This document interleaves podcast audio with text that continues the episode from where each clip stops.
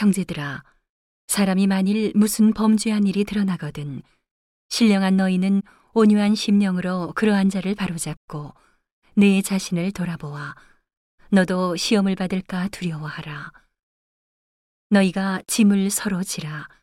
그리하여 그리스도의 법을 성취하라. 만일 누가 아무것도 되지 못하고 된 줄로 생각하면 스스로 속임이니라. 각각 자기의 일을 살피라. 그리하면 자랑할 것이 자기에게만 있고 남에게는 있지 아니하리니 각각 자기의 짐을 질 것임이니라. 가르침을 받는 자는 말씀을 가르치는 자와 모든 좋은 것을 함께하라. 스스로 속이지 말라. 하나님은 만홀이 여김을 받지 아니하시나니 사람이 무엇으로 심든지 그대로 거두리라. 자기의 육체를 위하여 심는 자는 육체로부터 썩어진 것을 거두고 성령을 위하여 심는 자는 성령으로부터 영생을 거두리라. 우리가 선을 행하되 낙심하지 말지니 피곤하지 아니하면 때가 이름에 거두리라. 그러므로 우리는 기회 있는 대로 모든 이에게 착한 일을 하되 더욱 믿음의 가정들에게 할지니라.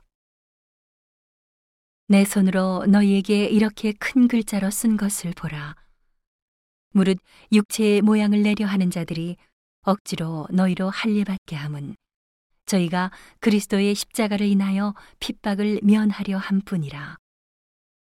할례 받은 저희라도 스스로 율법은 지키지 아니하고 너희로 할례 받게 하려 하는 것은 너희의 육체로 자랑하려 함이니라. 그러나 내게는 우리 주 예수 그리스도의 십자가 외에 결코 자랑할 것이 없으니 그리스도로 말미암아 세상이 나를 대하여 십자가에 못 박히고 내가 또한 세상을 대하여 그러하니라. 할례나 무할례가 아무것도 아니로되 오직 새로 지으심을 받은 자뿐이니라. 무릇 이 규례를 행하는 자에게와 하나님의 이스라엘에게 평강과 긍휼이 있을지어다. 이후로는 누구든지 나를 괴롭게 말라. 내가 내 몸에 예수의 흔적을 가졌노라.